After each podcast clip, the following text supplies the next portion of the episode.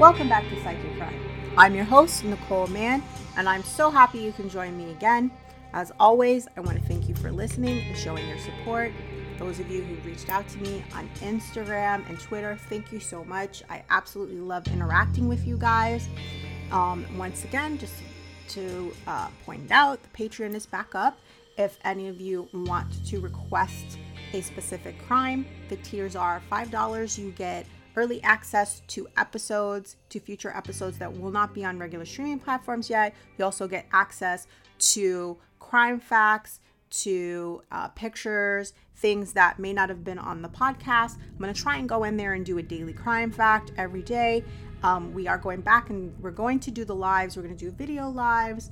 Um, I have a nice little new background all set up for you guys so you can see my smiley happy face. So we want to do those dumb crime lives at least once a month. So um, in the $25 tier, you can then request a specific crime and you also get a Psych Your Crime t-shirt as well as the other features mentioned before.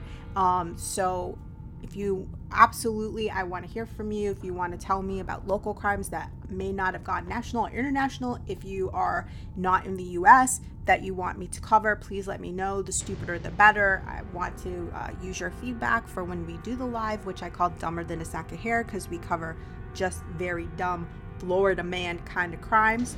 Um, the so just reach out, visit the Patreon. Uh, appreciate it so so so much. Um, I appreciate all your support. And like I said, I'm always shocked at the fact that there are people around the world, not just in the US, that listen to me. I continue to be um, absolutely uh, humbled by the fact that I, I do continually have people from New Zealand uh, that reach out to me, and I appreciate that. I just never thought that I would reach uh, people all over the world. So I guess the love of true crime is pretty universal from wherever you are. So this week we're doing part two of the Serial Killer Who Never Was series. Last week we covered Sture Bergwall, aka Thomas Quick. He was a Swedish uh, patient in an inpatient facility, Säter Hospital, who confessed to as many as 30 crimes, was convicted of eight, and as it became clear that he was high on benzos almost every single time and had been released and to have day passes and research the crimes he confessed to that it, and in some cases he actually had alibis, that this was, he actually didn't commit anything and had made it up, and all of his eight convictions were quashed. So we're looking at Henry Lee Lucas. This is a case that happened in Texas in the United States, and we're going to see the drastically different ways in which the Sweden versus the United States handled these situations that are very, very similar. In the mid 1980s, Henry Lee Lucas was a star, at least in the context of America's exploding fascination with serial killers. It was something that had been newly discovered, and the subject of anxious news features and feature films, Lucas ended up confessing to murdering hundreds of people. At first, it was 100, then it was 200, and then it was somewhere around 600. Okay, that's insanity. The most, the, the worst serial killers that we know of. Like I think the Grim Sleeper they believe is one of the worst one of the highest body counts and like his estimated body count maybe hits around close to a hundred. Um, and he was unchecked for like 20 years. So this is like 600 is just not a feasible number. An odd job drifter with three teeth and a lazy eye like, I love the explanation. They need to make him sound like as redneck as possible because this is happening in Texas. I really don't think that description was necessary. Lucas would recall, often on camera, precise and grisly details about his victims. Police officers from across the country interviewed him for more than 3,000 murder cases. Can you imagine that? Just having someone in your jail and cops across the country are trying to pin all their unsolved murders on him and like they interview him 3,000 it has to be more than 3,000 times they probably interviewed him multiple times for each murder. But to get him to confess to 3,000 try and get him to confess to 3,000 murders that's insane. At least 200 cases were attributed to him closing them to further investigation and making him the most prolific serial killer at the time. That's ridiculous. Except it was all a lie.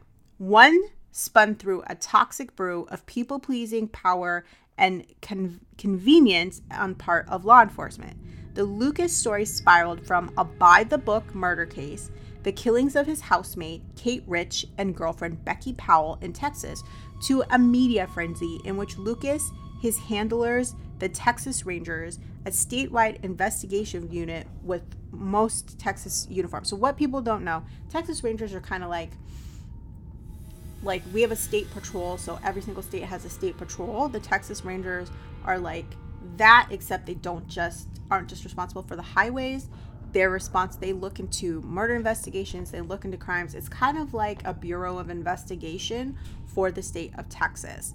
And they have had in recent years, not always, but in recent years, they've had a reputation for inserting themselves in local investigations and either not contributing or making misleading statements. And when I talked about the state, the uh, the kid who was falsely convicted of molesting someone that stayed in the same house with him, that is an instance of Texas Ranger getting on the stand to um, testify, and all that he testified to was that the kid pretended to be a army veteran.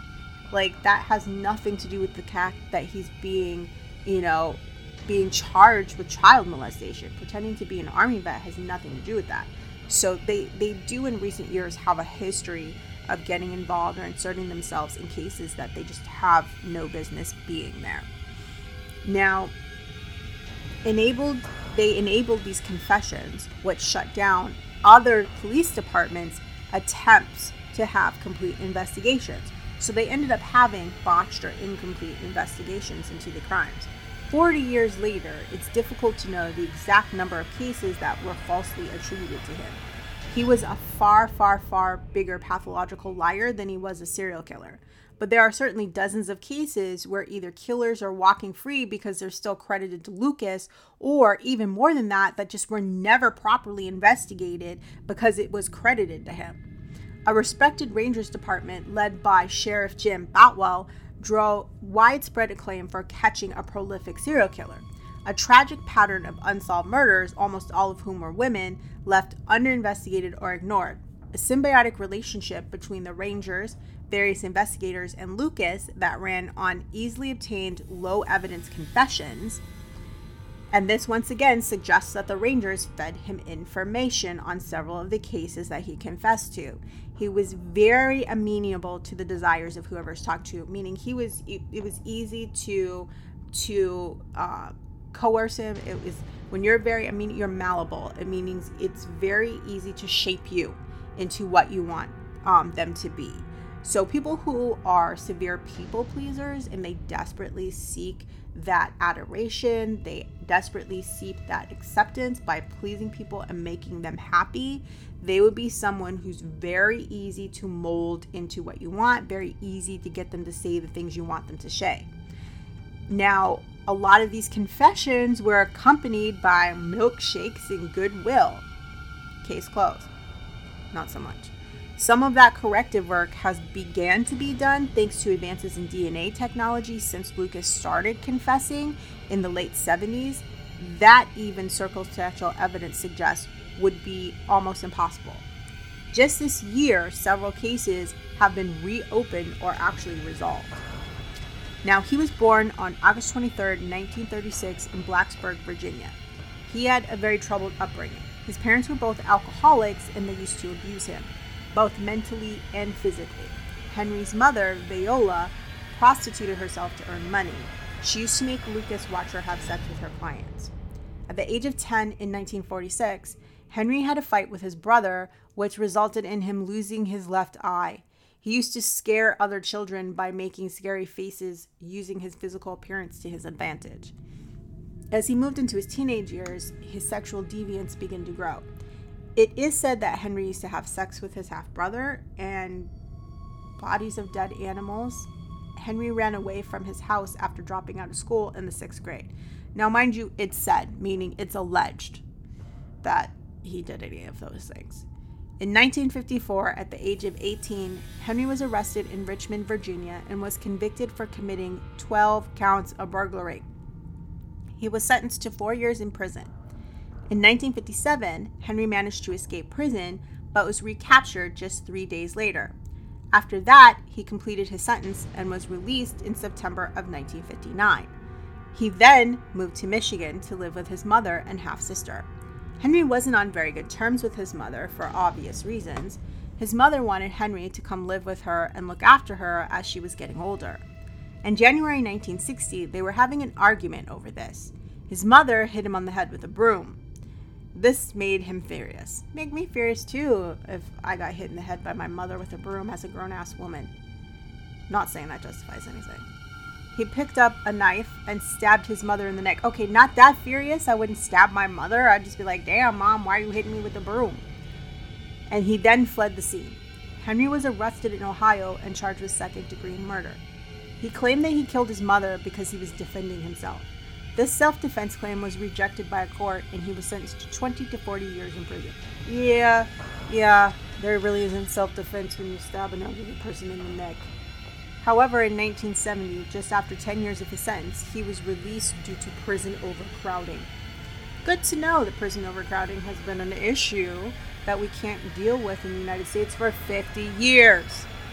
In 1971, just after one year of being released from prison, Henry was again arrested for attempting to kidnap three schoolgirls.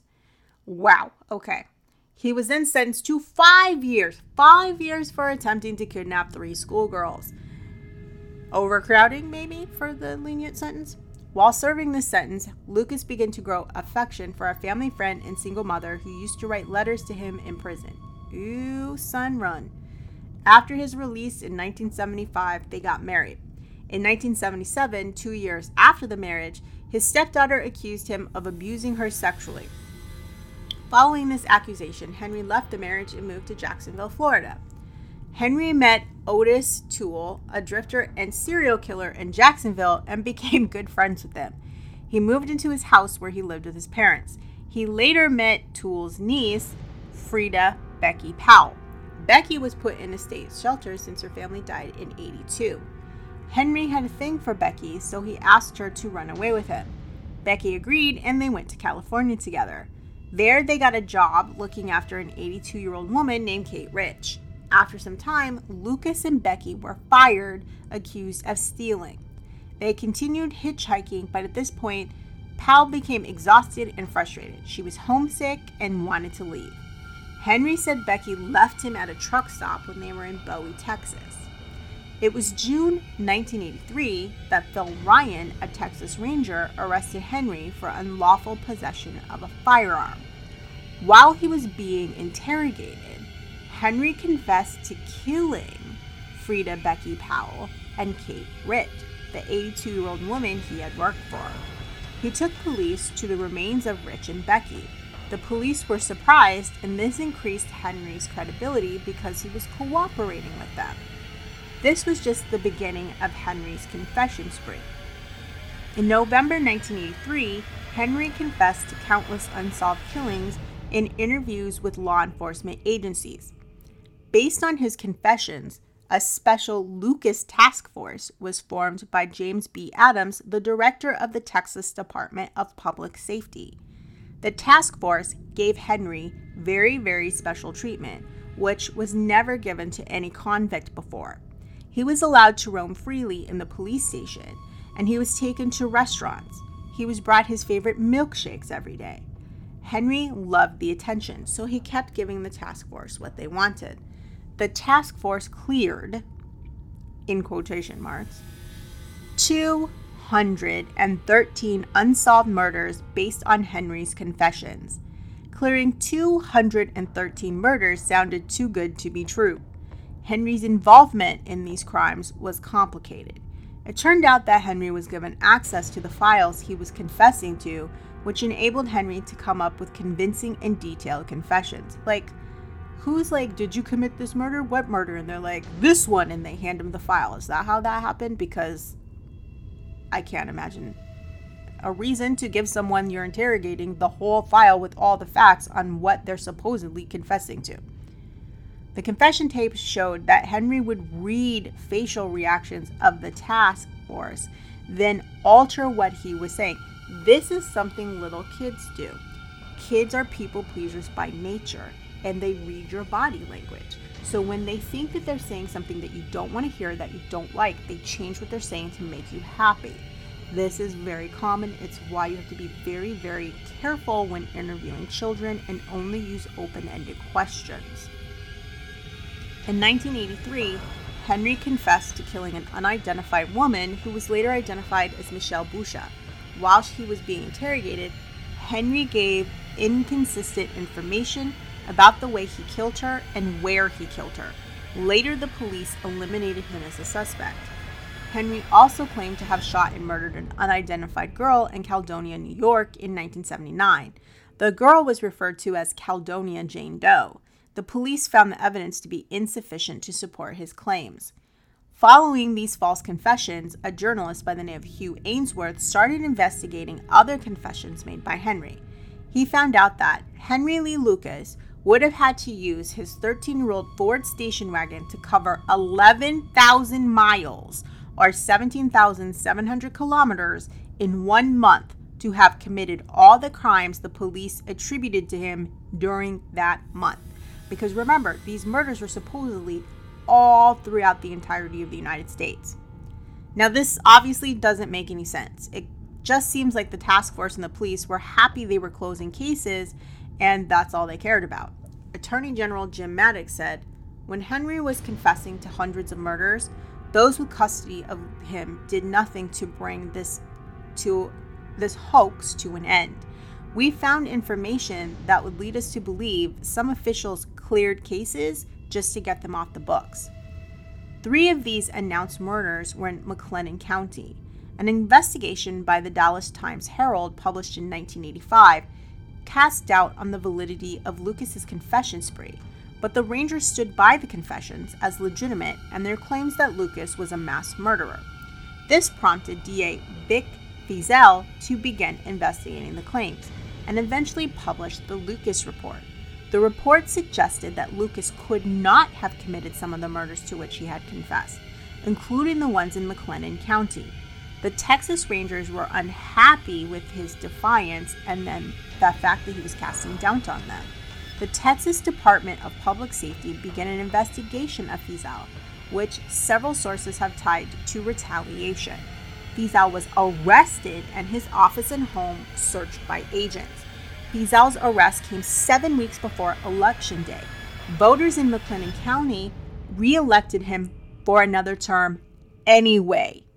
During the criminal investigation leading up to Feazell's indictment, a reporter from the Dallas television station WFAA named Charles Duncan ran an 11 part series about him, which later led to a liable judgment in favor of Feazell worth $58 million. Wow. This series was the only evidence that was shown to a federal grand jury that indicted Feazell. So, for some of you who do not know, um, a story in the news cannot be considered evidence because investigative journalism is about piecing things together to create what you believe happened. But that doesn't mean it is necessarily what happened. You're presenting your theory based on what you found. So basically, taking a series where someone put together why they thought something was wrong with this person, that is not evidence. It never should have been admitted to court. It's pretty much hearsay. Um, he was found guilty on June 29th, 1987. And oh, I'm sorry, he was found not guilty. I apologize. He was absolutely acquitted of all charges on June 29th, 1987. He then returned to work as the district attorney. However, on September 13, 1988, he sent out a press release and stated that he was resigning as district attorney. In 1991, represented by former U.S. Attorney Garrett Richardson, Feazell sued for libel against WFAA, and like I stated, he won $58 million. And at the time, it was the largest libel judgment in U.S. history. As a result, he was cited in the 1993 edition of the Guinness World Records for the largest defamation lawsuit ever. Feazell then began representing Lucas in all of the still pending murder cases he had confessed to around the country. Feazell spent much of the 90s representing Lucas to ensure he was not convicted based on any more false confessions. The work done by Feazell and others cast enough doubt into the validity of Lucas's confession into the Orange Socks murder case that 1998, for those of you, let me go over that. The Orange Socks murder case, it was a case where um, they had found a woman on the side of the highway and all she was wearing was orange socks. And it had been unsolved, they had no leads. And then Lucas came and not only did he confess, but the thing that had been held back, I believe, was the orange socks. So when he knew the color of the socks um, and confessed, that's what made them believe that it was him. And that landed him on death row. So to that point, he had confessed to several murders. They were talking about he was doing jail time. He knew he was going to be in jail the rest of his life, but he was not aware that that was a murder case. And when he met with Feazell, so Feazell sat down to meet with him to to see if they had any cases. He insisted he be allowed to interview him alone. And once the Texas Rangers were gone from the room and it was just Feazell and him, he straight up said, Yeah, no, I didn't do this. And so he then went into VICAP. VICAP is like a database we have of crimes, tickets, citations, things like that. And he found multiple listings of tickets, of different things for Lucas that absolutely contradicted what he was saying. Like he had alibis in the form of other crimes and, and petty things that he had done in other towns to prove that he couldn't have done many of these things. While Feazell was in VICAP, he got kicked out and his access restricted. So basically, the Rangers knew. They knew that he had found reasonable doubt to these confessions, and they were blocking his access to corroborate what he had found. So once, when Feazell talked to Lucas, he explained to him he was going to die. They were going to execute him. And it was clear that Lucas did not know that. He was not aware that he was going to the electric chair once you know, all of this ended. He had no clue. And Feazell was the one who let him know and helped him understand the reality of what he was really doing. And it worked enough that when it came time for him to be put to death, George W. Bush, the 1998 governor of Texas, commuted his sentence to life imprisonment. So, for someone like George W. Bush, for those of you who are not Americans, uh, George W. He's Junior. W as we like to call him, um, was not the sharpest tool in the shed. So for him to actually recognize how dubious this whole situation was and to at least commute his sentence to death, that's a huge deal. Um, now, Lucas was found dead in prison from heart failure at the age of 64 in on March 12, 2001. As of 2020, DNA evidence has verified that Lucas did not kill 20 of his supposed victims. The remaining are still being verified, and there's a strong possibility he didn't commit most of those.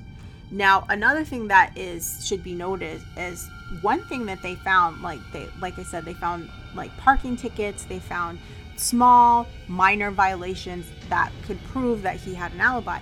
One of the days that um, he uh, supposedly committed that he confessed to one of the murders, he had gone to a city hall and applied for a marriage license. they had that marriage license on file. So the fact that like how do you oh yeah oh i forgot I, I was trying to get married that day. My bad like how do you forget that? Lucas just wanted to please the law enforcement. He stated he thought he was helping out people he considered to be his friends and that was the issue. Like i said as soon as they separated him from the texas rangers like he stopped confessing to stuff. He was people pleasing. He was doing what he thought would make the rangers he felt were his friends happy. So, not like I said, only out of all of the the 213 that he confessed to, only 20 um, were actually verified that he didn't do it. So in the United States, you have to either find new evidence, such as DNA evidence, you have to find a witness that wasn't presented before. For them to overturn it, it has to be, you know, your lawyer has to have committed, um, you know, where he couldn't do his job duties to the best of his ability. So he could say that he had ineffective legal counsel. And not just the fact that the legal counsel didn't do their best by him, but that they made critical errors that resulted in him being convicted. Um, things like um, if they were able to show that the prosecutors withheld evidence, those are the types of things that tend to get you a new trial. None of those things were really just you erroneously confessing because you thought you were making people happy, that's not grounds because people would recant their confessions every single day if we just let that go. So the burden is on you now to prove that you didn't do this. And when you've confessed to over 200 murders, it's difficult. And also, I can see the reluctance. This is a person who did have a history of committing violent crimes.